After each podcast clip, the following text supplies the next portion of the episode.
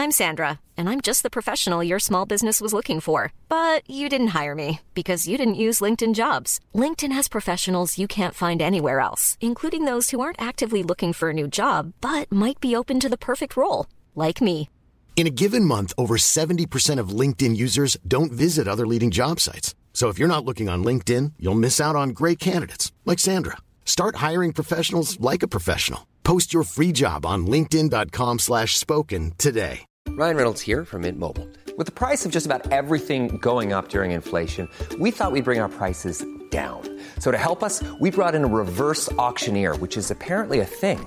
Mint Mobile unlimited premium wireless. Ready to get 30, 30, bit to get 30, bit to get 20, 20, 20, bit to get 20, 20, bit to get 15, 15, 15, 15 just 15 bucks a month. So, Give it a try at mintmobile.com slash switch. $45 upfront for three months plus taxes and fees. Promo rate for new customers for limited time. Unlimited more than 40 gigabytes per month. Slows. Full terms at mintmobile.com. 19h, c'est l'heure. Face à l'info, bonsoir à tous. Hier soir, nous étions au calme. Marc Menon n'était pas là. ce soir, c'est une autre ambiance.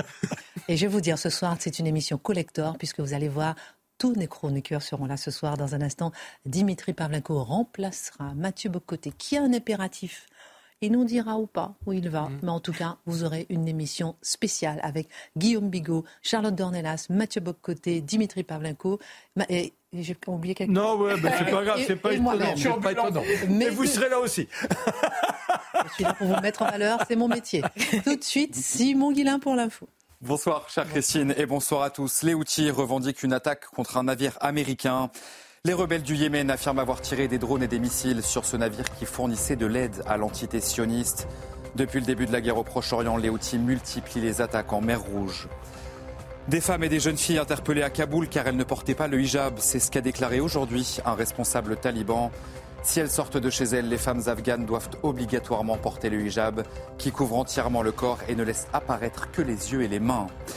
Et puis l'Allemagne reprend les exportations d'armes vers l'Arabie saoudite, levant ainsi un embargo de longue date sur les exportations d'armes à Riyad. Berlin avait gelé les ventes depuis l'assassinat du journaliste Jamal Khashoggi, c'était en 2018. L'autorisation porte sur la vente de 150 missiles, chère Christine. Merci beaucoup, euh, mon cher Simon Guillain. Au sommaire ce soir, il n'y a pas de sécurité sans nos policiers. Il n'y a pas d'ordre républicain sans notre police. Nous allons continuer à investir dans notre sécurité. Je ne conçois pas de société sans ordre et sans règles. Aujourd'hui, déclaration de Gabriel Attal, acte 2 de la mise en scène pour installer le nouveau Premier ministre et c'est sur le plan de l'ordre, de l'autorité, aux côtés d'un Gérald Darmanin resté muet. Va-t-on passer un cap dans la prise en charge de la sécurité des Français? Pourquoi certains Français en ont déjà marre de l'ascension de Gabriel Attal? L'édito de Mathieu Bocoté. La colère des agriculteurs n'est pas entendue. Si l'actualité Gabriel Attal a tout emporté en début de semaine, nous allons nous arrêter ce soir sur ce sujet. Parce que les médias n'en parlent pas. Pourquoi les médias sont-ils silencieux sur la question? Pourquoi les agriculteurs de l'Allemagne, de la Hongrie, des Pays-Bas, de la Bulgarie, de la Pologne, en France, sont en colère? Que dénoncent ces agriculteurs en révolte? Jusqu'où peut aller ce mouvement? Peut-il déclencher une sorte de grand soir agricole européen L'analyse tant attendue de Guillaume Bigot. Une étude réalisée par l'Institut de sondage Opinionway, publiée il y a trois jours, révèle qu'à peine plus d'un Français sur deux est capable de dire quand a débuté la Révolution française. Ou, est-ce que, ou bien encore en parlant de la Shoah. Le sondage révèle de graves lacunes chez les jeunes de 16 à 24 ans en histoire. Les jeunes Français sont donc nuls en histoire? Question quelles sont les causes de ces carences? Quelles conséquences pour la société tout entière Le regard de Marc Menon? Autre sujet passé sous les radars de l'actualité, mais que nous allons analyser ce soir. Les chrétiens assassinés, piétinés, dans le plus grand silence international et national. Une récente vidéo montre des djihadistes au Cameroun s'attaquer aux chrétiens pour venger le sang de nos frères versés en Palestine, je cite. À Noël, 200 chrétiens tués au Nigeria. Et puis à Paris, dans une autre mesure, c'est un appel à la prière musulman chanté dans une église catholique en France. Provocation dans l'indifférence générale. Que comprendre de cette haine contre les chrétiens avec la complicité du silence médiatique? Le décryptage de Charlotte Dornelas. Et puis nous terminerons avec des révélations chocs. On va parler démographie. L'INSEE a récemment publié les derniers chiffres des naissances. Ils sont alarmants. On n'a jamais autant, aussi peu fait d'enfants en France depuis 1946. Qu'est-ce que cela nous dit de l'avenir de la population française? D'autant plus que jamais autant de Français n'ont quitté la France depuis la Révolution française. Le décryptage de Dimitri Pavlenko qui viendra nous voir dans un instant.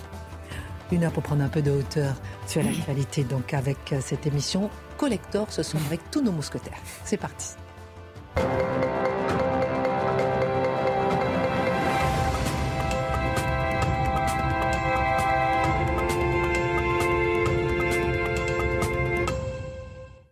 Bonsoir à tous. Marc Menance la raconte, il a déjeuné avec euh, Éric Zemmour ce midi. Ah mais ouais, alors ah, maintenant je vais avoir tout le monde contre moi. Euh, non, on a l'habitude. On a l'habitude. On a l'habitude. Comment il va? Eh ben, il va très bien, le petit bonhomme. Bon, il est enfin. oui, oui, oui. oui. Et d'ailleurs, vous n'étiez pas là hier. Qu'est-ce qui s'est passé? Eh ben, hier, l'autoroute, l'autoroute, l'autoroute, elle était fermée parce qu'il y a eu trois flocons de neige. Non, mais ça... Alors on a appelé le Québec, ils ont débloqué pour Nous, on avait 30 cm. Et ils ont rigolé. Non, mais Marc, maintenant, ce genre d'excuses ne passe pas. Vous aviez envie de rouler, rouler dans la neige, on vous connaît très bien. Ah oui, oui, oui. La prochaine fois, vous trouvez un autre mot d'excuse. Hein, D'accord. On a parlé beaucoup de jeunesse, donc vous en avez manqué. Mais euh, on se rattrapera. Je peux m'absenter ces jours-là. Oui. Oh non, vous êtes, le plus jeune d'entre nous, vous savez bien, vous savez bien. Allez, un petit sonore pour commencer. Écoutez Gabriel Attal qui parle de la sécurité des Français. C'est des actes que je veux rappeler, un investissement majeur qui a été conduit ces dernières années, encore par Gérald Darmanin récemment avec la loi d'orientation et de programmation du ministère de l'Intérieur, qui nous a permis de recruter depuis 2017 plus de 14 000 forces de sécurité, d'investir massivement dans les moyens de la sécurité dans notre pays. Évidemment, nous allons poursuivre cet investissement parce que c'est ce que nous devons aux Français, encore une fois, qui aspirent à pouvoir vivre sereinement dans notre pays. Il n'y a pas d'ordre républicain sans notre police. Pas d'ordre républicain sans notre police. Beaucoup de questions à vous poser ce soir. Mon cher Mathieu, depuis lundi, la France est en effervescence politique. On ne parle que de Gabriel Attal pas nous hein, ce soir, on apporte tous les sujets. Et euh, on parle de la formation de son gouvernement qu'on attend, censé donner un nouveau souffle à Emmanuel Macron, censé aussi consacrer la stature du jeune Premier ministre. Et c'est euh, à la fois euh, ce climat médiatique sur lequel vous voulez vous plonger? Oui, parce que nous sommes en fait au cœur d'un rituel médiatique consacré à la production du prochain souverain. la scène qu'on a vue est très importante. Pourquoi? Parce qu'on veut nous envoyer le signal qui est très clair apparemment que Gabriel Attal sait quelles sont les priorités des Français, il sait autour de quelles questions il doit se construire et c'est la question de la sécurité. Je, je, il a tout à fait raison de faire ça. J'en comprends donc, vous me permettrez d'en tirer une première leçon plus générale, que nos élites comprennent et savent très bien ce que souhaite l'immense majorité de la population. Et de temps en temps, lorsqu'il faut transformer le jeune prince en prochain souverain, eh bien, on est capable d'envoyer des signaux médiatiques à la population pour dire, regardez, on a compris ce que vous souhaitez. Regardez, nous avons compris vos attentes. Je devine que le pouvoir, qui est un pouvoir subtil, comprend aussi quelles sont les attentes en matière de non seulement de sécurité, mais d'immigration, mais par rapport à l'Union européenne. Je, devine qu'ils enverront d'autres signaux, à moins que la construction du prochain prince s'opère seulement sur la question de la sécurité et de l'école. Quoi qu'il en soit, c'était la scène première, le message est envoyé. Et là, ce qui est, donc autrement dit, Gabriel Attal sera l'homme de l'ordre. L'homme de la sécurité. Il y avait quelque chose d'un peu tragique d'ailleurs pour Gérald Darmanin dans les circonstances, condamné au silence euh, avec celui qui s'empare de ces dossiers pour se construire politiquement. J'en parlais hier, je crois que dans les prochains mois, nous aurons droit dans les médias au récit de leur rivalité à l'horizon de 2027. Premier élément à dire. Deuxième élément, euh, et je précise, c'est important de s'intéresser à Gabriel Attal. Je comprends ceux qui en ont marre qu'on ne parle que de ça, mais par ailleurs, c'est un vrai sujet. C'est un nouveau Premier ministre, il va donner une nouvelle orientation au pays, peut-être. Prenons ça au sérieux. Ce qui est agaçant, puis ça, je pense qu'il faut s'intéresser à l'agacement du commun des mortels devant le, le récit des 48-72 dernières heures. Et quel est cet agacement? C'est qu'on sent d'avance, on sait d'avance quel sera le récit qui nous sera raconté. Alors, on peut, le premier élément, bon, ça va être l'espèce de, mise en valeur. On comprend, ce n'est pas un homme sans valeur. Mais là, c'est la mise en valeur et chacun, je le disais hier, va chercher son petit compliment. Et celui qui ne sera pas capable de formuler son petit compliment aura l'impression de ne pas participer à la société de cours. Or, il y a encore quelque chose de ça en France, un côté société de cours. Là, le premier élément qui va nous être proposé, c'est déjà le récit médiatique actuel, le duel à venir avec Jordan Bardella. Donc, on peut s'attendre à ce que dans la presse, dans les prochaines semaines, d'autant qu'on a à l'horizon les européennes, il y aura ce récit Bardella, Attal, Attal, Bardella, la nouvelle génération qui perce, la concurrence des jeunes pour gagner l'appui des Français. Donc ça, on va avoir droit à ce récit-là. Et je pense qu'on peut, si on a un minimum d'imagination, annoncer les prochains mois, même les prochaines années médiatiques à la lumière de ce remaniement en construction. Donc le premier élément, ça va être ça pendant un temps, c'est l'ascension d'Atal. Et là, on va avoir droit à des unes dans différents des hebdos en disant et si c'était lui, c'est lui l'homme de c'est l'homme qui émerge, l'homme qui fait revivre la Macronie, le véritable héritier. Et là, on va nous mettre en scène en fait celui qui bouleverse tout. Ensuite viendra le temps des tensions, inévitablement, parce qu'en politique, il faut, euh, on monte, mais ensuite on baisse. Il y aura le récit des tensions, inévitablement, avec Gérald Darmanin. On peut s'y attendre parce que les deux aspirent à la même chose, aspirent à la même chose et aspirent à la même chose. Donc il y aura le récit, je ne sais pas dans quel journal ça sortira, mais c'est pas très original de le prévoir. Le récit, Gérald Darmanin remet en question son avenir dans la configuration politique actuelle. Viendra ensuite, dans quelques semaines ou quelques mois, les tensions possibles avec Emmanuel Macron. Finalement, l'histoire d'amour politique est presque terminée. Est-ce que Gabriel Attal veut s'autonomiser d'Emmanuel Macron qui n'accepte pas que Gabriel Attal s'autonomise? Après l'avoir permis, il sera un peu choqué d'être éclipsé par son nouveau Premier ministre. On nous racontera ça, j'en suis certain. Ensuite viendra un autre moment le nouveau, si c'était lui? Donc on va finalement se lasser un peu de Gabriel Attal parce qu'on se lasse de tout en ce monde. Et là, on va voir émerger des figures auxquelles on n'avait pas pensé, ou des rivaux, euh, Bruno Le Maire, ou des figures auxquelles on n'a pas pensé dans la Macronie? Et si c'était lui qui vient tout changer finalement? Donc là, il y aura le moment de l'affadissement médiatique à venir de Gabriel Attal. Il y aura aussi, ne l'oublions pas, dans ce récit, puisque Bardella est essentiel à Attal, qui est essentiel à Bardella dans cette séquence, il y aura la séquence, est-ce que Bardella remet en question l'autorité de Marine Le Pen, surtout, bon, il y a les Européennes, et si dans le bon score aux Européennes, à l'horizon de 2027. Et là, on va nous raconter, nous raconter, nous raconter encore le duel, en fait, de ces Bardella-Le Pen, mais à l'horizon de 2027. Il y aura aussi, ça, ça me paraît évident, le couplet du le RN est encore plus dangereux avec Bardella qu'avec Marine Le Pen. Parce que le RN est toujours plus dangereux avec celui qui vient. Et là, on va nous raconter ça encore une fois, inévitablement. Puis là, ça va être qui peut sauver la République? Ça, ça va être la grande question vers 2026. Et à la fin, il y aura ce moment un peu étrange qu'on va venir le moment où on va dire, et si Macron restait? Parce qu'on sait qu'il ne peut pas constitutionnellement, mais on sait que c'est le fantasme de certains macroniens qu'il reste. Donc pendant quelques jours, quelques semaines, ça va venir. Tout ce récit-là, on le connaît d'avance. Il est, je dirais pas qu'il est scénarisé par je ne sais quelle conspiration. Il est scénarisé par manque d'imagination. C'est-à-dire, on sait à peu près d'avance comment on va nous raconter les événements. Je note que, soit dit en passant, on parlait d'Éric Zemmour un instant. La force des vrais éditorialistes, hein, les plus intéressants, je crois, c'est qu'ils sont capables de raconter un autre récit que celui qui nous est raconté de manière obligée pendant un certain temps fait de la politique aujourd'hui, mais ça valait la peine de mentionner le fait que s'il s'est élevé, c'est qu'il ne se contentait pas de rajouter sa note dans un concert déjà préparé. Ensuite, très concrètement, il y a un remaniement. Faut pas en parler, donc c'est demain, ou plutôt à ce qu'on nous dit, jeudi matin. Trois questions. La première, qui partira? La deuxième, qui restera? La troisième, qui arrivera?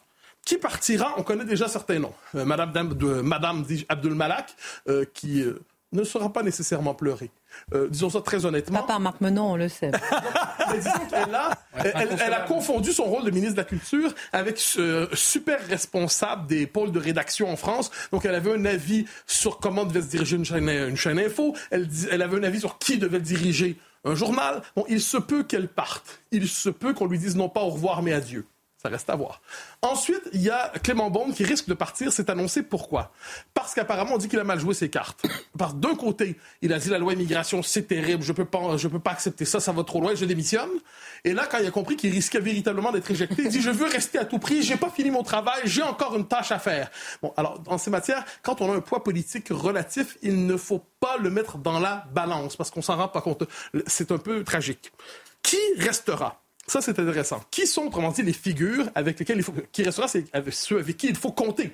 Ceux qui ont un poids politique qui ne dépend pas simplement de la valeur accordée par le président de la République. Donc, c'est Bruno Le Maire, qui incarne une continuité économique. Euh, c'est Gérald Darmanin. Qui s'est imposé aujourd'hui. Bien sûr, donc c'est quelques autres qui sont là. Et là, ce qu'on va voir, ce sont ceux qui, autrement dit, existent politiquement au-delà des caprices du prince et du souverain.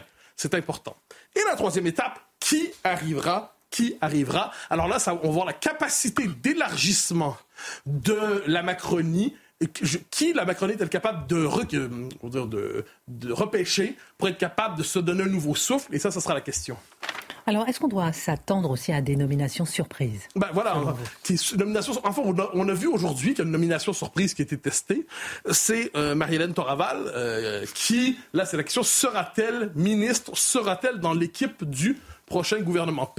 Euh, comme, on comme diraient les Normands, peut-être banque oui, peut-être banque non. Mais ce qui est intéressant c'est de voir quel symbole on cherche à s'approprier avec, euh, avec Madame. Le premier élément, c'est qu'elle représente, effectivement, si on est dans une séquence autorité, fermeté, fermeté, autorité, elle représente ça, assurément. Et elle, elle incarnait ça avant même d'en faire une carte médiatique. Faut pas l'oublier.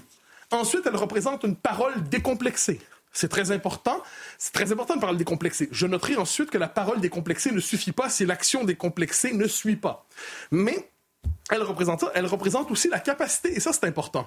Dans la séquence Crépole, euh, Madame Toraval n'était pas dans le récit médiatique dominant du c'est du pain béni pour le Rassemblement national et blablabla. Elle incarnait plutôt la ligne du Yann a Il faut dire les choses clairement, il faut agir, il y a des racailles qui nous pourrissent la vie, cessons d'être complaisants vers les racailles. Imaginons qu'elle soit nommée. Imaginons qu'elle soit nommée. Ce qui est une chose qui est très intéressante, c'est de passer le micro à tous les ministres de la Macronie en disant que pensez-vous des déclarations de Mme la maire, désormais Mme la ministre? Que pensez-vous de ces déclarations sur le racisme anti-blanc? Que pensez-vous de ces déclarations sur les racailles? Je prédis d'avant, ça c'est ma soirée prédiction, c'est mon côté de Oui, art, divinatoire. Euh, Madame Soleil. Je m'y essaie. Je, je, je, tarotise. Alors, qu'est-ce qu'on va nous voir? On va avoir la réponse. Elle a dit ça en d'autres contextes. Ses paroles ne l'engagent pas aujourd'hui. Mais là, on va pouvoir leur poser la question régulièrement. Mais elle a quand même tenu ce poser ce diagnostic. C'est parce qu'elle a posé ce diagnostic qu'elle se retrouve au sommet aujourd'hui. Qu'en pensez-vous? Il va falloir être insistant envers les politiques qui vont vouloir fuir à tout prix. Et une fois une fois que les grandes émotions seront passées, une fois qu'on aura fini le cercle, on pourrait dire la séquence du mais il est formidable, un prince nous est envoyé, un enfant nous est envoyé, merci. Hein, c'est comme on prolonge la séquence de Noël. Et qu'est-ce qui va arriver? Il va avoir le retour au réel. Qu'est-ce que c'est le réel? Qu'est-ce que c'est le réel? Ben, la France est toujours aussi divisée. La France est toujours aussi fracturée. Elle est divisée politiquement, culturellement, sociologiquement, économiquement. Elle a un sentiment d'impuissance et il ne suffit pas que d'avoir quelques mots bien trouvés pour la redresser. Sauf que les Français sont déjà à cette étape pendant que les médias sont à l'étape ah, précédente. Alors, François Bayrou s'est dit inquiet de l'inexpérience du nouveau Premier ministre. Dernière question, faut-il y voir une lézarde dans la Macronie? Ah, c'est Alors, François Bayrou, on se demande pourquoi parler de François Bayrou, c'est une bonne question. Mais la c'est qu'il Il a défait le cornu déjà. Il, a, en fait, il représente le moment inaugural de la Macronie euh, qui, pouvait, qui pouvait vraiment gagner. Sans François Bayrou, en 2016-2017, euh, Emmanuel Macron ne peut pas nécessairement devenir président. C'est parce que Bérou s'est effacé qu'Emmanuel Macron est devenu président. C'est important de le rappeler. Il a été laissé de côté assez rapidement pour différentes raisons. C'est une forme, c'est le cocu malheureux de la Macronie. il a servi en fait de tremplin et ensuite on a oublié le tremplin. Mais il ne doute pas de son destin, de sa vocation. Qu'est-ce qu'il dit? Sa position, lorsqu'il dit je crains l'inexpérience, il dit devant nous tant de jeunesse, devant nous des gens dans la vingtaine, dans la trentaine, la France a besoin d'un président qui réconcilie, un président qui incarne la sagesse, un président qui sait rassembler, et ce sera moi, le démocrate chrétien en fin de carrière, qui sera capable de vous rassembler si je deviens président, parce qu'il joue la carte de la grande sagesse contre la jeunesse non expérimentée. On pourrait lui répondre poliment, je termine sur ça, que la génération Bérou, c'est la génération qui a vu la France changer d'identité, changer de culture, perdre une partie importante de son identité, avoir un bouleversement démographique qui transforme le pays, qui le crépolise à bien des égards. Donc il n'est pas certain qu'il y ait une nostalgie de ce type d'expérience aujourd'hui. Et pour le reste, n'oublions pas l'élément central de cette analyse. L'enjeu en ce moment, ce n'est plus l'alternance entre deux partis, c'est la possibilité d'une alternative entre une classe politique et l'émergence d'une autre classe politique. On le voit partout en Europe. Est-ce que Gabriel Attal sera relever ce défi. C'est assez intéressant. Ce sera à suivre. Merci beaucoup pour votre regard, mon cher Mathieu. Si les agriculteurs meurent, le pays meurt. Sans nous, les assiettes restent vides. Voilà des slogans euh, des agriculteurs en colère en Allemagne. Alors nous avions déjà parlé hein, ici, exceptionnellement, d'ailleurs nous sommes les seuls à en parler, hein, de la révolte des agriculteurs en France. C'était vous hein, qui en avez parlé justement, Guillaume Bigot. Désormais, le mouvement se répand un peu partout en France, euh, euh, pardon, en Europe. Expliquez-nous ce qui se passe dans tous ces pays européen que, je reprends ma question de la dernière fois, c'est la même. Que se passe-t-il avec les agriculteurs en Europe? Ce qu'on avait déjà évoqué, c'est-à-dire qu'en effet, ceux qui nous nourrissent sont en train d'être affamés euh, par le système. Et euh, comme vous le savez, ce sont vraiment un peu des forçats de la faim, comme dit, euh, comme dit la chanson. Et ils se sentent non seulement euh, acculés économiquement, mais abandonnés, voire méprisés par la société. Et en effet, c'est le même mécanisme en Hongrie, en Pologne, aux Pays-Bas, chez nous et en Allemagne. Mais en Allemagne, ça prend un tour particulier pour deux raisons. D'abord, c'est beaucoup plus puissant, beaucoup plus spectaculaire, beaucoup plus violent aussi. Il y a le ministre de l'économie, le Le Maire allemand, qui a été bloqué sur un, sur un ferry en mer du Nord. Il ne pouvait pas débarquer. Il y avait quand même une, vraiment euh, une force. Il y a eu des blocages d'autoroutes également. Voilà, on voit aussi ces images. C'est très spectaculaire. Il y a eu jusqu'à hier, il y a eu 100 000 tracteurs en Allemagne qui ont été euh, sur tout le territoire. C'est gigantesque. Je ne sais pas s'il y a un seul tracteur qui manquait à l'appel. Euh, il y a des blocages d'autoroutes. Enfin voilà, donc c'est beaucoup plus puissant et beaucoup plus spectaculaire. Et puis ça prend un tour politique. Ça prend un tour politique parce que le chancelier Scholz qui sent vraiment que c'est quasiment incontrôlable et il a décidé de reporter la suppression d'une subvention au diesel, c'est que les agriculteurs ont absolument besoin du, diesel, c'est le GNR, et c'était subventionné en Allemagne comme chez nous, et subvention aussi, différentes subventions et, euh, au, à l'outillage des agriculteurs. Et donc, chancelier Scholz a décidé de reporter. Reporter, c'est-à-dire en 2026, ça devait se faire tout de suite. Hmm. Sur injonction de l'Union européenne, ça ne se fera qu'en 2026. Mais ça ne suffit pas pour désarmer le mouvement, et désormais, le mouvement prend un tour politique, ils exigent la démission du chancelier Scholz et ils ne sont absolument pas seuls. Alors, les agriculteurs français reprochent, et pas que, hein, mm. aux médias de ne pas parler de ce moment de révolte des agriculteurs européens. Pourquoi? C'est vrai, on va essayer de le comprendre. En tout cas, euh, ça peut être une impression. On en avait parlé le, 14 décembre. Ici même, c'est vrai, euh, c'est le mouvement En marche sur la tête. Hein. on avait essayé de, défendre leur cause, qui me semble vraiment très, très, très noble et très juste et même vitale. mais vous avez raison, on est il n'y a pas beaucoup de médias qui parlaient nécessairement du mouvement. Et je pense que les agriculteurs, légitimement, se sentent un peu abandonnés et frustrés par euh, euh, une espèce de, silence médiatique. Pourquoi? D'abord parce que euh, ils jouent vraiment leur survie économique. J'insiste, beaucoup d'entre eux sont vraiment au, point de, déposer le bilan, enfin d'être totalement ruinés par ce qui est en train de se passer. Et en plus, ils ont cette conscience d'être des lanceurs d'alerte. Ils savent que si l'agriculture européenne s'effondre, alors il va y avoir des conséquences en chaîne, la souveraineté alimentaire étant la plus, euh, la plus incroyable mais, et la plus, la plus définitive, mais il y aura des tas d'effets en chaîne. Et donc ils ont ils ont l'impression d'être d'intérêt général ou d'utilité collective et que ça, ça n'intéresse personne. Et quand ils voient la feuilletonisation euh, jusqu'à plus soif euh, dans les grands médias, par exemple, l'histoire du testament d'Alain Delon, c'est passionnant le testament d'Alain Delon, peut-être sur Gala, quoi, finalement, mais, mais quand la souveraineté alimentaire est en cause, ça devient quand même un peu compliqué.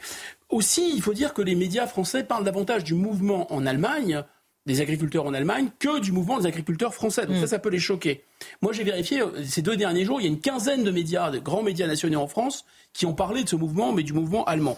Et peut-être aussi, il y a une pointe d'envie aussi de la part des agriculteurs français, parce qu'apparemment, les syndicats allemands euh, sont beaucoup plus efficaces hein, et euh, sont beaucoup plus percutants que les syndicats français. Enfin, il faut dire, c'est la FNSEA qui essaie de calmer un peu les choses. Et je pense que leur énervement, il est, euh, il est dû aussi au fait qu'on les traite systématiquement en Allemagne comme en France, comme dans tous les pays européens, de populistes, de populistes d'extrême droite. Euh, pour reprendre le vocabulaire consacré, on, dit qu'ils saccagent l'environnement. Euh, ce sont en fait des gens qui roulent sur leur tracteur en fumant des gitanes de maïs, OGM d'ailleurs maintenant le maïs, hein, importé du Canada. Et on considère aussi que ce sont des gens égoïstes, qui ont des revendications purement catégorielles, ce qui est effectivement assez scandaleux. Mais alors, qu'est-ce que dénoncent justement ces agriculteurs en révolte? Je regarde, pardon, Marc Menon, parce qu'il me dit que je dis trop souvent justement. Euh, euh, à chaque fois, c'est 5 euros. Oui. je, dis ça depuis 30 ans, tous les eh ben oui, on va gommer. Mais c'est très juste. C'est très juste. Que dénoncent ces agriculteurs en révolte? C'est ça, je, bois, je bois du petit lait, hein, peut-être du, petit lait ukrainien, je ne sais pas, mais ce qui est sûr, c'est que euh, le cœur de leur, leur problématique, hein, pratiquement tous les mots des agriculteurs européens, pas seulement français, viennent euh, des, des de Bruxelles. Et pas seulement des oukases de Bruxelles, des, contradictions, des injonctions contradictoires et mortelles qui leur sont imposées euh, par Bruxelles. On peut simplifier en disant qu'il y a trois quoi qu'il en coûte. Voilà, il y a un trois quoi qu'il en coûte européen, et jusqu'à ce que mort s'en suive de toute l'agriculture européenne. Le premier quoi qu'il en coûte, c'est la transition énergétique. Alors ça a pris comme ça un matin, Ursula von der Leyen, peut-être qu'elle a été, je euh, je sais pas, à Davos, je sais pas comment on lui a dit qu'il fallait faire ça. Donc c'est le Green Deal. Voilà, tout de suite, c'est le Green Deal. Alors Green Deal, ça veut dire une flopée de taxes, une flopée de normes qui vont s'abattre telles des sauterelles sur les agriculteurs européens. Euh, voilà. Alors même que l'agriculture européenne est déjà la plus décarbonée du monde, la plus propre du monde, il y a de plus en plus de contraintes. Évidemment, sinon ce serait pas drôle, ces contraintes ne s'appliquent pas aux concurrents euh, de l'Union européenne. Le, euh, aux concurrents, aux agriculteurs, aux agricultures et aux produits agricoles concurrents. Hmm. Le deuxième, quoi qu'il en coûte, c'est le soutien inconditionnel à l'Ukraine qui a des effets directs et indirects. Indirectement, bien sûr, ce sont euh, les sanctions qui ont été prises contre l'énergie, le gaz notamment, euh, qui a un effet euh, sur vous savez, les, fertilisants, on a besoin de gaz, le diesel qui est indispensable, on l'a rappelé, à l'activité agricole, et ça coûte parfois très cher. En Allemagne notamment, il y a des boucliers énergétiques pour empêcher l'économie allemande de complètement s'écrouler.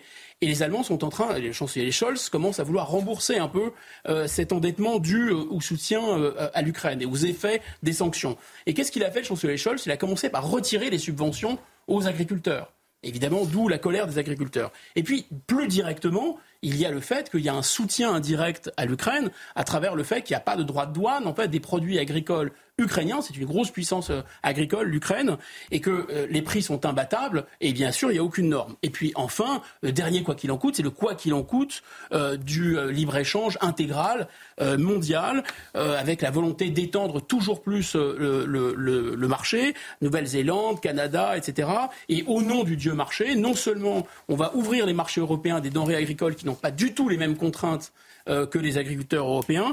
Et au nom du Dieu marché, on va interdire aux États de subventionner leur agriculture de plus en plus. Et au nom du Dieu marché, on va surtout empêcher les États de taxer, par exemple, l'agroalimentaire euh, ou les grandes industries, euh, enfin, ou la, ou la grande distribution. qui répercute les marges sur les consommateurs et les agriculteurs et dont les profits n'ont jamais été aussi, aussi gras. On va marquer une pause, on va continuer à en parler.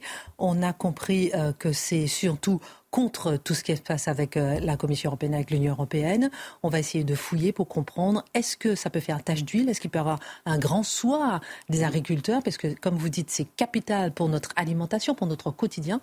On va essayer de continuer à se poser des questions. Mathieu Bocoté, vous nous quittez euh, pour l'instant exceptionnellement. Bon, c'est pour votre livre, donc on est gentil avec vous exceptionnellement. Dimitri Pavlenko va vous remplacer. On aura une émission, comme je dis, collector, c'est génial. On aura tout le monde ce soir. Excellente conférence. Merci infiniment. Et on vous retrouve demain, à 19h. Merci, mon cher Mathieu. On marque une pause et je vais poster une petite photo de nous tous sur Twitter. Regardez pendant la pub. La pub aussi, regardez quand même. À tout à l'heure. Retour sur le plateau de Face à l'info. Je disais une émission collector. Mathieu Bocoté euh, était en première partie. Dimitri Pavlenko nous a rejoint pour cette deuxième partie. Ravi de vous revoir. C'est tellement génial de tous vous avoir. Je suis en effervescence. Je, peux parler, je, peux parler ou bien J'ai dit je suis en effervescence parce que vous êtes tous là. Maintenant vous pouvez parler. vous disiez? Euh, On parlait des agriculteurs, me semble-t-il.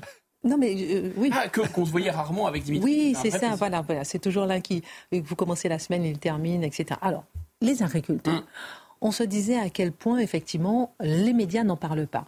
Je vais vous poser la question jusqu'où peut aller ce mouvement? Mais Vous voulez terminer ce que vous disiez tout à l'heure sur le fait qu'on n'en parlait pas beaucoup et les raisons, justement, de ce silence? Bah, très, très brièvement, ils se, ils se posent la question, ces agriculteurs un peu partout en Europe, ils se demandent si l'Union européenne n'est objectivement, elle agit contre leurs intérêts donc elle agit contre les intérêts des Européens. Ils finissent, sans verser dans le complotisme, à se poser par un certain nombre de questions. Est-ce qu'on ne veut pas les ruiner? Est-ce qu'on ne veut pas les ruiner pour s'accaparer leurs terres? C'est un vieux fantasme du, monde paysan, c'est le retour de la féodalité finalement. Et, encore une fois, ils se posent des questions, ils ont le droit. Pourquoi l'Europe, alors même qu'on nous a expliqué que la guerre en Ukraine changeait tout, etc., que c'était stratégique, la souveraineté, pourquoi l'Europe s'ingénie à faire planter de l'agrocarburant ou des éoliennes à la place de la nourriture? C'est quand même bizarre. Pourquoi Effectivement, ils voient bien que des grands groupes financiers, notamment anglo-saxons, rachètent des terres en Ukraine? Donc ils se demandent si on n'est pas dans un nouveau monde dans lequel il n'y a plus espèce d'un néo-servage, un nouveau modèle économique avec des plateformes. On n'a plus de droit de propriété, on a un droit d'usage. Donc ça ça, ça, les inquiète beaucoup et à mon avis à juste titre. Alors justement, ma, pardon, j'enlève le justement. Ma dernière question, jusqu'où peut aller ce mouvement qui a commencé en France, qui s'est élargi en Europe? Est-ce qu'il peut faire tache d'huile? Est-ce qu'on peut arriver à un grand soir des agriculteurs européens? Ouais, une sorte de paysans euh, de toute l'Europe, unissez-vous. Euh, je pense qu'il faut distinguer ce qui est possible, ce qui n'est pas possible, et, même ce qui est souhaitable et pas souhaitable. Donc ce qui est tout à fait possible et assez probable, c'est qu'il y ait en effet tache d'huile, c'est qu'il y ait contagion en France. D'abord parce que le mouvement existe déjà en France, que la FNSEA essaie de le canaliser un peu, mais en réalité, plus ça se développe en Allemagne, et plus ça risque d'arriver ici. C'est sans doute une des premières crises que va devoir, ou une crise que, dont on est sûr que va devoir euh, gérer euh, M. Attal, c'est des, pratiquement des, des, bonnets rouges de le retour. Bon, ensuite, comme c'est euh, les mots des agriculteurs et français européens viennent de l'Europe et que les élections européennes se pointent, je pense qu'il serait quand même avisé de la part des partis politiques de s'emparer de la question, c'est sûr. Mais après, attention, il y a quand même un risque là-dedans et il y a quelque chose qui n'est pas possible, voire même pas souhaitable. D'abord, le Parlement européen n'a de Parlement euh, que le nom. Il a, pas de, il a très peu de pouvoir comparé au Parlement euh, de la tradition parlementaire. Hein, c'est un Parlement assez décoratif, il n'a pas le droit d'initiative. On parle, on parle, on fait des déclarations. C'est un truc de blabla en fait. Hein. Il n'y a pas de parti européen, il n'y a pas d'agora européenne, il n'y a pas d'opinion publique européenne et évidemment il n'y a pas de peuple européen. Et donc il n'y aura pas, à mon avis, de ruse de la raison européenne, comme aurait pu dire une sorte d'égueule aujourd'hui. C'est-à-dire qu'il ne va pas y avoir tous les Européens, les anti-Europe qui vont s'allier à l'intérieur des institutions européennes pour faire l'Europe contre Bruxelles d'une certaine façon. Voilà. Et il y a un risque à ça. Il y a un véritable piège. Pourquoi? Parce qu'en fait, tous les eurosceptiques, en fait, et tous les partis contre le système, euh, ont très très peur d'être taxés d'eurosceptiques et, hmm. et de, qu'on les soupçonne de, Frexit, etc. et d'autres coups tordus. Et donc, qu'est-ce qu'ils font? Bah, Ils se rallient aux institutions européennes. Et moralité de l'histoire, bah, ça finit en mélonite. Et ça conforte évidemment. La mélonite, c'est, c'est l'eau de boudin, hein. c'est-à-dire c'est rien du tout. Euh, et, ça, et ça finit par conforter et par solidifier euh, la construction européenne. Et puis les peuples européens et les agriculteurs européens n'ont pas les mêmes intérêts. Les agriculteurs français, par exemple, euh, se font tailler des croupières par les agriculteurs euh, bataves, allemands, espagnols, etc. Donc sans verser dans le complotisme, et pour terminer, il serait quand même temps de relier les points de comprendre que résoudre la crise migratoire à l'intérieur de l'Europe, c'est impossible. Résoudre la crise agricole à l'intérieur de l'Europe, c'est impossible. Résoudre la crise énergétique, etc., etc. Vous avez compris la démonstration. Vous avez travaillé aussi sur la question, votre regard, Dimitri, vous en avez beaucoup parlé, enfin peu parlé, mais tous les soirs pendant la semaine. Bah, je trouve que Guillaume a dit quelque chose d'intéressant. Il a dit, euh, en France, on parle plus de la, de la mobilisation des agriculteurs allemands mm. que des agriculteurs français. Je crois qu'il y a un fantasme, en fait, euh, de cette mobilisation euh, allemande, parce qu'elle est absolument massive, elle est impressionnante et elle gagne. Elle a effectivement, c'est une victoire pour les, agriculteurs. Ils ont fait reculer le gouvernement, le gouvernement allemand. Et je pense qu'il y a une envie d'un tel succès euh, de nos agriculteurs qui sont aujourd'hui, mais personne, enfin je veux dire, ils n'intéressent personne, malheureusement, parce qu'ils sont peu nombreux, parce que les médias sont en ville et, s'intéressent aux causes urbaines et les causes agricoles sont méconnues aujourd'hui. Et je pense qu'aujourd'hui, il y a, voilà, il y a cette dimension-là qui est assez intéressante. Merci beaucoup. On va continuer à suivre ce dossier, en tout cas.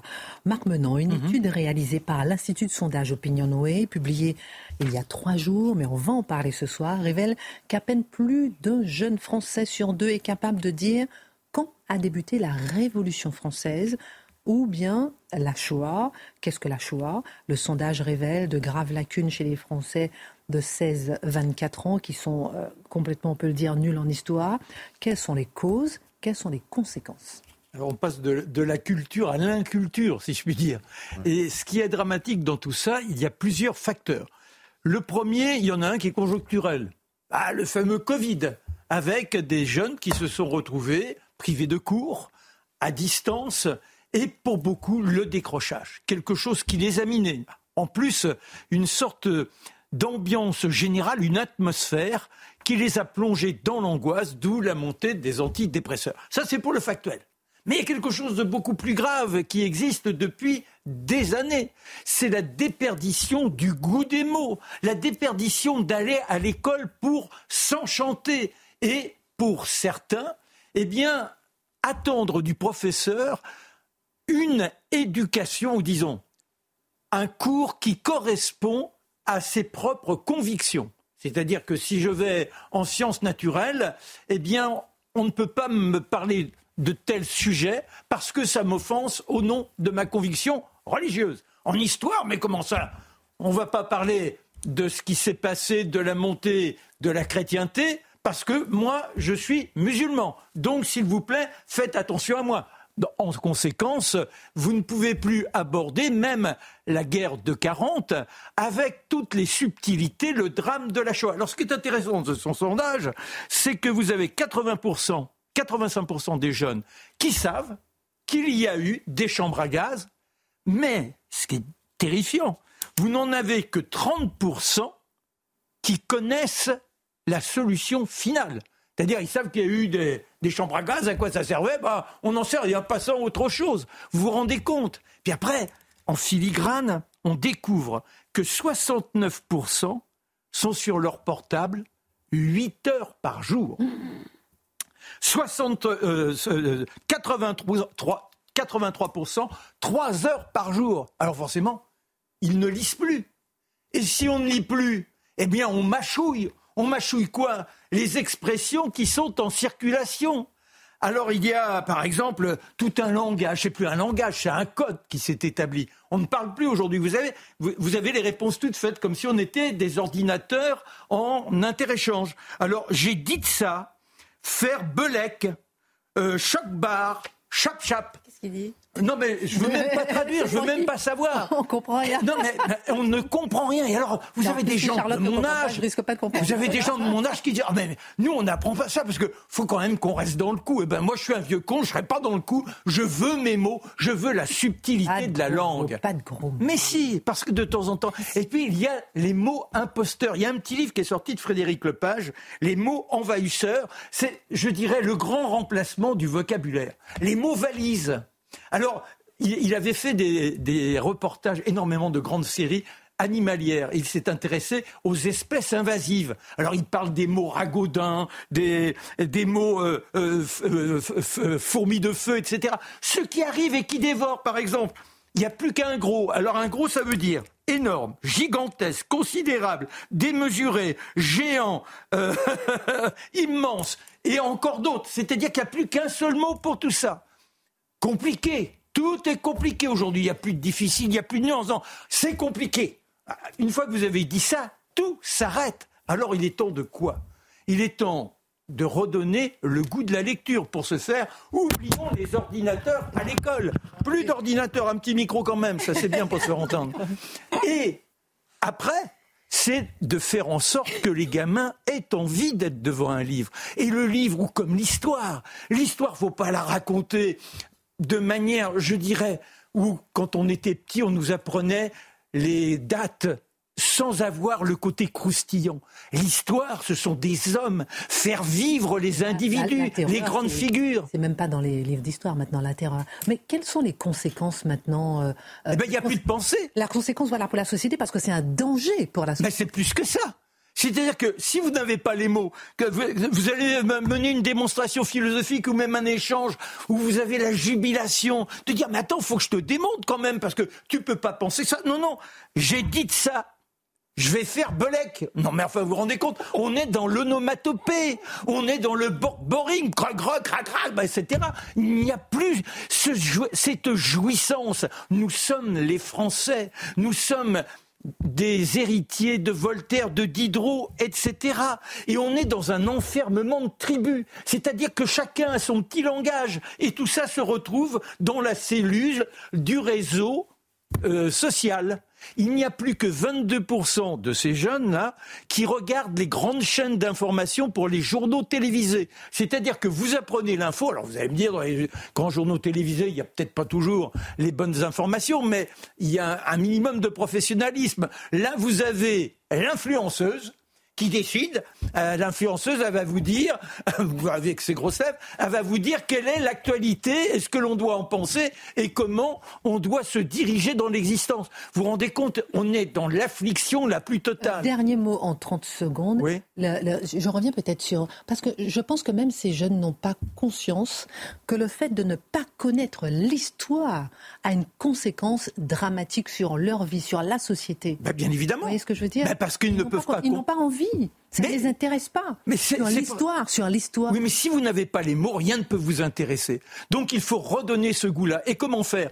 Le petit Gabriel Attal, il faisait à 9 ans du théâtre. Il faut refaire du théâtre à l'école. Il faut donner des cours d'éloquence. Il faut que l'on soit là, dans ces envolées qui font qu'à un instant, c'est la fête de l'esprit qui vous emporte. Il faut qu'il y ait une association entre le ministère de l'Éducation nationale, le ministère de la Culture et même le ministère du Sport. Il faut qu'on soit des petits Grecs. Un corps sain dans un esprit sain. Voilà la solution. Restons français. Euh, oui, mais. on a compris. Ce que dit Marc est, essentiel. Et en fait, quand on, quand on est amnésique, ça arrive à des individus après un accident, ils sont amnésiques, ça savent d'où ils viennent. Cette amnésie, elle est très gênante, ça crée des tas de troubles de la personnalité. C'est tout à fait vrai au plan collectif. Si une société est amnésique, si elle ne sait plus rien de son passé, elle va en plus avoir le besoin de construire quelque chose. Et là, le wokisme, l'indigénisme, l'islamisme, etc., tout ça se répand euh, dans le vide. Ce sont des vides troupeaux. Vous avez dit à votre épouse que c'est moi qui vous ai offert le col roulé ou pas? Ah, je, oh, faut, tout, faut tout dire Non, je plaisante. non, non, c'était au sujet de. Euh, c'est parce que. C'était lorsque Bruno Le Maire mettait. je vous avais offert. Un ordre de Bruno Le Maire de J'avais offert à tous les garçons un col roulé. Ah, vous aussi, ma belle Charlotte, hein, j'avais offert un col roulé. Merci de le porter. Charlotte, elle porte les boucles d'oreilles et tout. Charlotte, on va passer avec vous à un sujet. Euh, merci beaucoup, hein, mon cher Marc. À un sujet euh, tétanisant. Et un autre sujet dont on ne parle pas les chrétiens. Une récente vidéo postée sur les réseaux sociaux, on va commencer par ça, montre des djihadistes qui se réclament de l'État islamique au Cameroun, qui s'attaquent aux chrétiens pour, je cite, venger le sang de nos frères versés en Palestine. Récemment, les chrétiens d'Afrique sont la cible de massacres dans une indifférence générale, et c'est ce sur lequel on va s'arrêter ce soir. Et alors, euh, comme d'habitude, j'ai envie de dire, parce que, euh, alors, on en a souvent parlé ici assez régulièrement de la persécution des chrétiens dans le monde. En Afrique, c'est absolument stupéfiant, mais c'est par dizaines, voire par centaines que les chrétiens sont massacrés. Et c'est probablement le continent sur lequel ça fait le moins de bruit. C'est-à-dire qu'on on a focalisé un peu notre attention sur les chrétiens d'Orient ces dernières années, par le biais notamment d'une,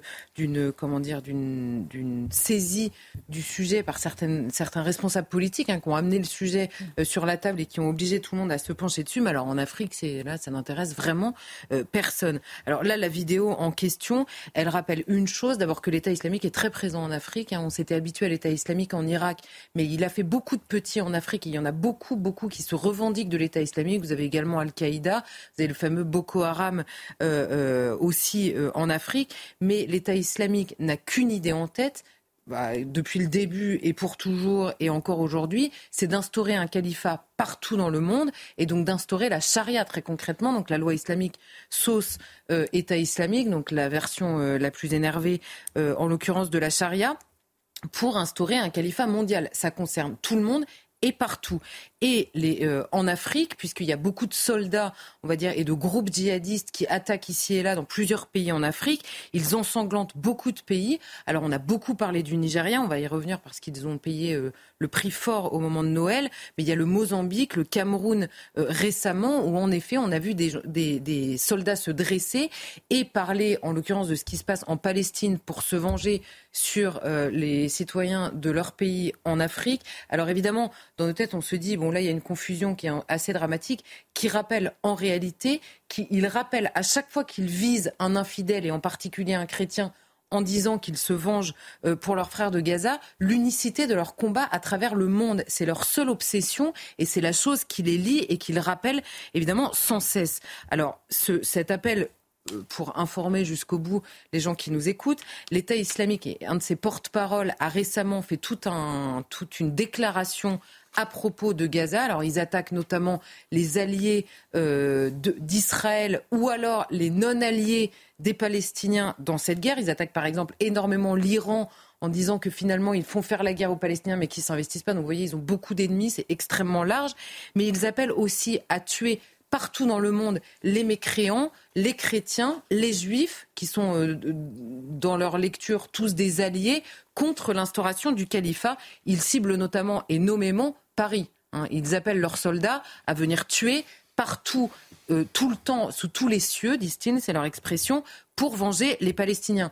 Et je rappelle à toute fin utile que le dernier en date qui a frappé sur le pont de Bir avait enregistré une vidéo de revendication et d'affiliation à l'État islamique. Donc tout ça n'est pas simplement euh, une idée un peu euh, en l'air. Et il faut comprendre que il y a une particularité des chrétiens qui sont dans des pays soit majoritairement musulmans, soit avec une forte composante musulmane, c'est qu'ils sont perçus par la frange la plus radicale, ils sont perçus non seulement comme des mécréants je veux dire comme tous ceux qui ne sont pas musulmans, mais également comme des croisés, c'est le terme qui revient toujours, c'est-à-dire comme des alliés malgré eux d'un Occident qui est détesté. Boko Haram, ça veut dire quand même euh, euh, contre l'occidentalisation de l'éducation. C'est ça que ça veut dire. Donc il y a évidemment une guerre qui est menée à l'Occident, l'Occident étant perçu comme les États-Unis et les chrétiens étant perçus comme les alliés des Américains, ce qui est quand même assez lunaire globalement dans tous les pays dont on parle, mais c'est en l'occurrence pour ça qu'ils sont visés et pour ça qu'ils payent un prix extrêmement euh, lourd. Alors nous avons déjà parlé de la situation catastrophique des chrétiens euh, du Nigeria. Ici, on en parle assez régulièrement. Mais Noël a été un théâtre particulièrement sanglant sur place. Oui, alors pendant tous les jours qu'on suivi Noël, alors là, le 5 janvier, un peu plus récemment, on a une attaque qui a fait au moins six morts, dont deux prêtres hein, qui ont été assassinés euh, très directement dans le nord-est du pays. Alors, le, pour faire simple, le Nigeria est coupé en deux, on va dire, et tout le nord, il y a beaucoup d'États qui sont soumis aujourd'hui à la charia. Il est très majoritairement musulman, et le sud, le sud pardon, est plutôt euh, chrétien enfin même majoritairement chrétien. Et tout au milieu, vous avez une ceinture où vous avez beaucoup de chrétiens, mais aussi des musulmans qui vivent parfois dans des villages euh, qui sont mixtes. Et c'est à cet endroit-là que, entre le 23 et 26 décembre, vous avez quasiment 200 morts, plus de 300 blessés et des milliers de personnes qui ont été forcées à l'exil en raison d'attaques qui ont été coordonnées sur plusieurs villages chrétiens pendant tous les jours qui ont, euh, euh, qui ont entouré, on va dire, euh, la, fête de Noël. On a eu des personnes abattues très directement. Ils sont rentrés dans les villages et, et ils ont abattu les personnes qu'ils croisaient, des églises et des maisons brûlées, des cliniques qui ont été attaquées, voire brûlées, et toutes les récoltes pillées. Et alors, j'insiste sur les récoltes. Alors là, vous avez eu des manifestations depuis lundi, justement, pour demander la sécurité, des manifestations de chrétiens qui sont allés dans les villes demander qu'on les protège.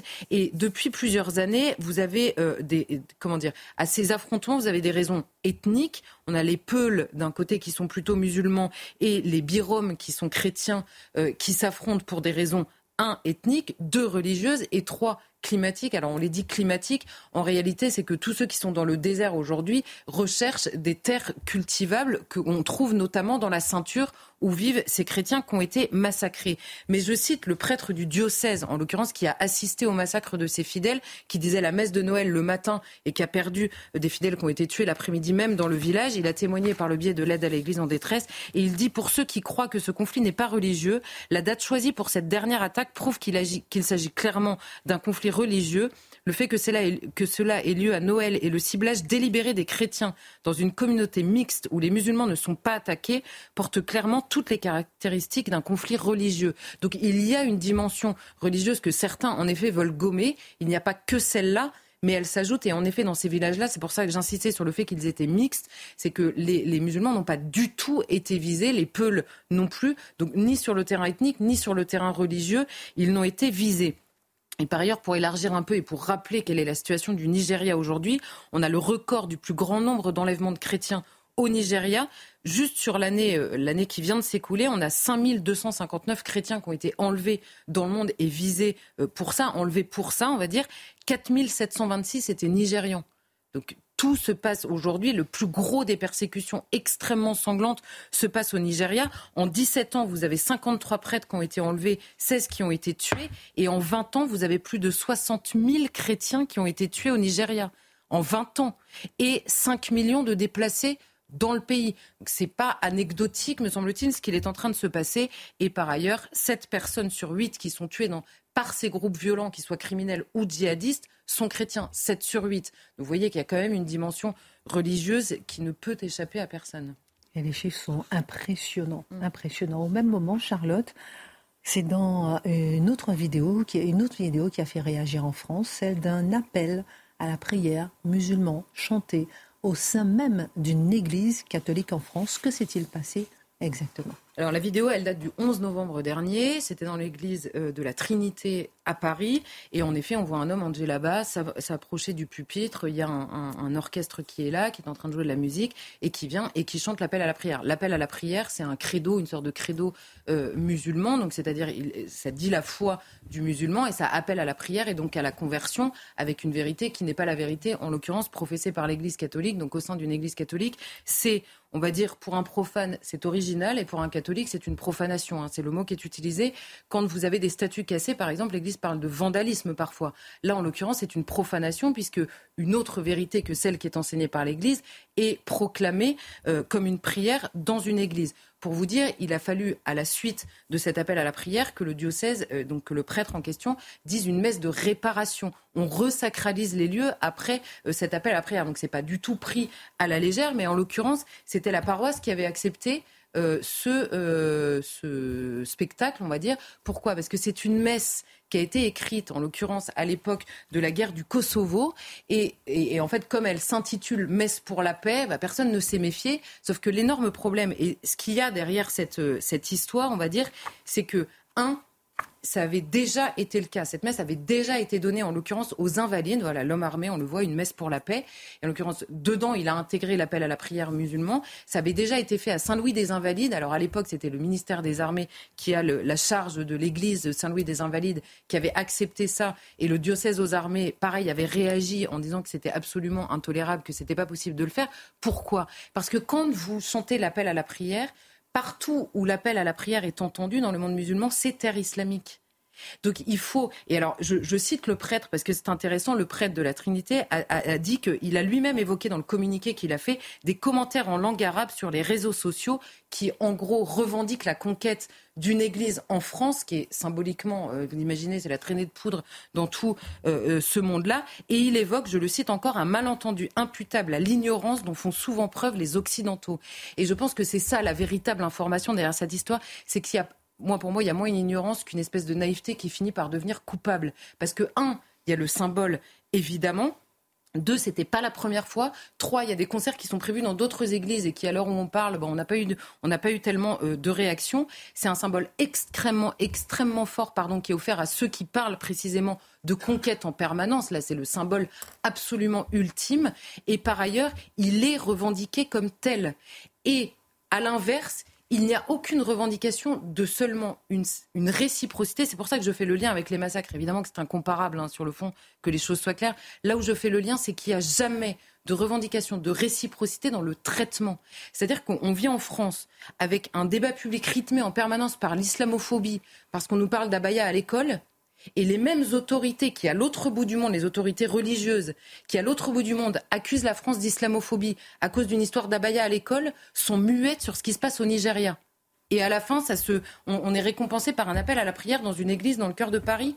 il y a un moment, il va falloir vraiment qu'on réalise que, que, derrière les symboles, il y a vraiment une volonté de conquête assumée par certains, très clairement assumée. Certains chrétiens parlent même d'un appel à la haine. Est-ce qu'on peut aller jusque-là? Bah, L'appel à la haine, dans l'appel à la prière, c'est compliqué quand même de le, voir comme ça. Moi, je ne décèle pas l'intention euh, de celui qui a chanté. En revanche, la, volonté de subversion par le biais de cet appel à la prière dans une église, ils savent très bien ce qu'il fait. Euh, ils savent très bien, évidemment, ce qu'ils font. Et par ailleurs, il ne permettra pas le début du huitième, du millième, de l'inverse. Ça, c'est sûr. Non, mais ce qui est étonnant, c'est que quand on écoute les propos du pape, il aurait presque mm. pu encourager ce type de manifestation. On a fait la prière dans une église, non, mais... mais en effet, il, y a, parfois, il y a parfois une, en tout cas une perception de relativisme. Et par ailleurs, dans le dialogue interreligieux qui est en permanence porté par les chrétiens, il y a parfois une confusion qui confine au relativisme, en effet, euh, dans certains discours. Merci pour votre éclairage sur la question. Euh, Dimitri, autre sujet choc ce soir, la démographie. C'est important de se poser avec des chiffres de l'INSEE. Les chiffres de naissance sont alarmants en France. On n'a jamais aussi peu fait d'enfants en France depuis 1946. Bah oui, on va aller voir. Vous allez voir au mois de novembre. Hein, c'est les derniers chiffres consolidés qu'on a euh, produits par l'INSEE. Nous avons fait 1877 bébés en moyenne par jour. Donc ça fait 56 000 bébés dans le mois. C'est 3 000 de moins, c'est-à-dire 5% qu'un an auparavant. Pour vous situer, c'est quand même considérable, 5% hein. de baisse en l'espace d'un an. Et novembre 2023 a été le 17e mois consécutif au cours duquel il y aurait eu moins de naissances que le même mois un an auparavant. Je ne sais pas si c'est clair pour vous. Ça veut dire que on a eu moins de bébés en novembre 23 qu'en novembre 22 et en octobre 23, on a eu moins de bébés qu'en octobre 22, et ainsi de suite, comme ça, pendant 17 mois à recul. Voilà. Ça, vous situe, en fait, euh, la tendance baissière. Et si vous en doutez de cette tendance baissière, parce qu'on se dit, oh, c'est peut-être un accident de quelques mois, regardez la courbe des naissances depuis 1957. Donc là, vous voyez euh, naissance euh, et, et, décès. La courbe des naissances, donc au début de la courbe, à gauche de l'écran, 1957, les années 60-70, vous êtes dans ce qu'on appelle le baby boom. Revenons à la partie droite, c'est-à-dire vous observez cette bosse en fait, hein, qui situe en fait un, mini baby boom en fait aux alentours des années 2005-2010, où là on a un niveau des naissances annuelles qui est de l'ordre de 800, 830 000. Et puis après une pente déclinante, vous la voyez très nettement à partir de 2012, 2011, 2012, 2013. D'ailleurs, c'est intéressant de constater que c'est au moment de la crise, euh, la grande crise économique, la crise de l'euro, que véritablement on voit qu'on est sur une pente descendante et 2022, donc euh, la dernière année consolidée, c'est tout simplement euh, le plus petit nombre de naissances depuis 1946. Vous voyez hein voilà, donc c'est l'information que l'INSEE a mise en avant, ça, lorsqu'elle a publié ces chiffres. Euh, donc c'est pas sur l'année 2023, on les a pas encore totalement, mais vraiment, on, on, sait que 2023 sera une mauvaise année sur le plan du nombre de naissances. Mais, et c'est l'information que je souhaitais mettre en relief ce soir, c'est qu'en fait cette baisse, elle aurait été sans doute beaucoup plus forte sans le secours de l'immigration. Et ça, vous voyez, ça n'est pas mis en, valeur. Pourquoi? Bah Parce que c'est politiquement sensible. Coucou Pierre Moscovici. Vous voyez, c'est exactement la même logique que ce rapport que le premier président de la Cour des comptes a, décidé de mettre sous le boisseau pendant près d'un mois estimant que ça risquait de créer, pas de la confusion, mais disons d'introduire des pensées euh, euh, contraires à l'esprit que lui souhaiterait qu'on ait. Hein, donc c'est un peu du même ordre. mais alors, il se trouve que l'INSEE, en fait, publie des chiffres détaillés des naissances selon le pays de naissance des parents. Et c'est ces chiffres-là qu'on va voir, qui sont des statistiques officielles, mais qui en fait ne sont jamais commentées. Et comme généralement, nous n'avons que le commentaire des choses, eh bien, nous n'avons pas forcément les chiffres. Voilà, vous les voyez à l'instant. Alors, vous allez me dire, euh, des naissances selon le pays de naissance des parents, ça ressemble peut-être un peu à des statistiques ethniques, ça. Et je crois que c'est interdit les statistiques ethniques. Bah, en fait, non. Parce que depuis les années 2000, il se trouve que l'INSEE a introduit dans ses euh, grandes enquêtes des questions sur le pays de naissance des parents. Alors tout ça est parfaitement légal. Et on peut remercier d'ailleurs la démographe Michel Tribala, qui s'est battue au nom de la connaissance pour rendre possible le fait de savoir euh, les enfants, la nationalité des parents. Ça, avant, on, ne l'avait pas. Et euh, c'est louable de le savoir parce qu'il se trouve que dans son camp, dans le camp des démographes, des scientifiques, hein, on parle de gens qui, qui font de la science, hein, des gens comme François Héran, comme Hervé Lebras, qui sont cités comme des grandes références dans la démographie française, eh bien, eux ne voulaient pas que ces données soient rendues publiques. Ils ne voulaient pas savoir, en fait, pourquoi Parce qu'ils disaient, c'est faire le jeu du Front National. Voilà. Ça, c'était dans les années 90. Alors, il se trouve qu'ironie de l'histoire, ces, statistiques de nationalité, subitement, sont devenues très recherchées, très à la mode. Pourquoi? Parce que ça permettait de nourrir les politiques de lutte contre les discriminations. Et donc, vous voyez comment une science, la démographie, se fait pervertir comme cela depuis 25 ans au nom de l'antiracisme, dans un sens d'obstruction, puis de promotion dans un second temps. Alors revenons à nos naissances. C'est bien qu'on ait mis le tableau parce qu'il n'est pas, pas évident à lire. Euh, donc grâce aux chiffres de l'état civil, qu'est-ce qu'on voit? Bah, c'est qu'il s'est opéré en fait une transformation essentielle en l'espace d'un quart de siècle? Vous regardez en 2000. En 2000, vous avez, sur un total de 775 000 naissances, vous en avez 601 000, c'est-à-dire 77,6%, qui sont des bébés nés de deux parents eux-mêmes nés en France. Et le reste, 22,4%, donc ce sont des, des, bébés qui avaient au moins un parent né à l'étranger. 2022, mais constatez la différence, c'est que sur 687 000 naissances, 468 000 sont de deux parents nés en France et vous avez un bond spectaculaire du, groupe des, des enfants ayant au moins un parent né à l'étranger. Notre part des enfants ayant deux parents nés en France est passée en l'espace de 20 ans de 77,6 à 68%, moins 10 points. Et cette progression, elle se fait sur l'autre groupe. Vous voyez, ça, ce sont des données qui sont absolument spectaculaires, qui nous montrent en fait une mutation. Un système de, vase communicant. Ben, C'est-à-dire que derrière le total dont on dit, oh, bon, il y a une baisse des naissances, point barre, il n'y a rien d'autre à dire. Vous voyez, si, il y a quelque chose à dire, parce qu'il s'opère un changement qui passe inaperçu si l'on ne prend pas le temps de regarder le détail des chiffres et les, par groupe en fait de naissance. Ce qui n'apparaît pas, c'est ce que je ne vous ai pas mis pour une question de clarté du tableau, c'est que le groupe qui progresse le plus en dynamique dans le nombre de naissances, c'est le groupe des enfants ayant leurs deux parents nés à l'étranger et notamment hors Union européenne, c'est-à-dire essentiellement Afrique qui font le plus d'enfants en France. Chiffre de l'INSEE. Mais alors, qu'est-ce que ça nous dit de l'avenir de la population française Et est-ce que la baisse des naissances justifierait une politique nataliste comme le préconise la droite.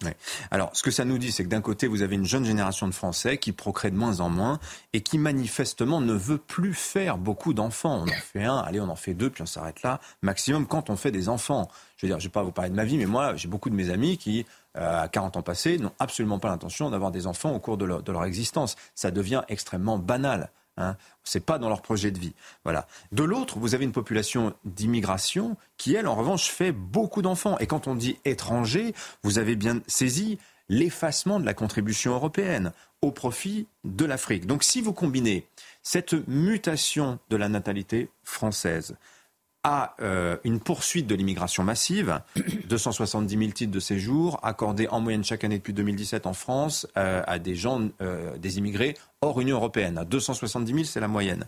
Eh bien, vous avez un scénario de mise en minorité du peuple historique français sur son sol à un horizon 2070. Ça, c'est ce que dit par exemple le professeur Pierre Albertini qui avait publié un long papier dans le Figaro il y a quelques mois de ça. Donc, concernant l'urgence d'une politique nataliste, hein, euh, c'est-à-dire les incitations monétaires ou par des aides directes, c'est-à-dire le fait tout simplement d'avoir des crèches, des places en crèche, tout bêtement, euh, vous en tirez vos, vos propres conclusions. C'est qu'en réalité, c'est une partie seulement de la population française qu'il faudrait stimuler en fait dans son effort de, de, reproduction ou tout simplement de rester en France parce que ça c'est une autre donnée du problème qui passe inaperçue la France a rarement, n'a jamais pratiquement été une terre d'émigration dont on partait parce que la vie était plus, l'herbe était plus verte ailleurs. Hein. C'est pas le cas de l'Allemagne, c'est pas le cas de la Suède ou de l'Irlande où on est parti massivement aux États-Unis. En France, il n'y a pas eu de mouvement similaire, sauf aujourd'hui. Aujourd'hui, vous avez un sondage Opinionway pour Économie Matin aux alentours de, de Noël qui est sorti qui montrait que 54% des 18-24 ans, 54% veulent quitter la France, veulent partir, veulent faire leur vie ailleurs on a 100 000 à 120 000 jeunes qui émigrent chaque année de France depuis 10 ans. Et ce sont surtout des diplômés. Ce sont des électeurs d'Emmanuel Macron, beaucoup en fait, hein, qui partent. Hein. Voilà. Et qui vont faire quoi? Bah, La fortune fiscale, la fortune démographique, finalement, d'autres pays que la France. Ça explique en partie notre tableau, notre effondrement de la natalité en France. Merci infiniment, Dimitri. Merci d'être venu hein, pour cet exposé. Ça euh, valait le coup. Ah, ça valait le coup. exposé choc. Merci à tous pour cet excellent numéro de Face à l'info. On va en replay. Euh, tout de suite, l'heure des Pro 2 avec Pascal Pro. Excellente suite de programme.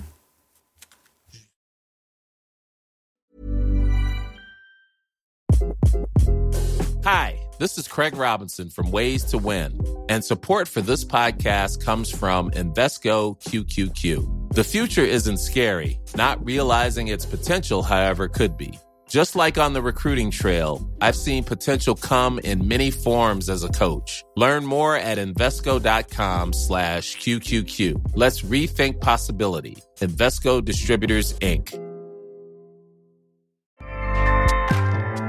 ACAST powers the world's best podcasts. Here's a show that we recommend. This is Roundabout Season 2, and we're back to share more stories from the road and the memories made along the way. We're talking rest stops, if we're stopping to get gas. You will be timed. you will be for sure. Misguided plans. I grew up in the city, so I have like, you know, a healthy fear of real extreme darkness. this was like wilderness a lot of laughs. Y'all weird, but you, yeah, you, you were different. Like you were real different, bro. I can't really put my finger on it. And so much more. Just goes to show that unexpected things sometimes are the best when it comes to a road trip. Roundabout Season 2, presented by Nissan, is live now with new episodes rolling out every Thursday. Listen and subscribe wherever you get your podcasts.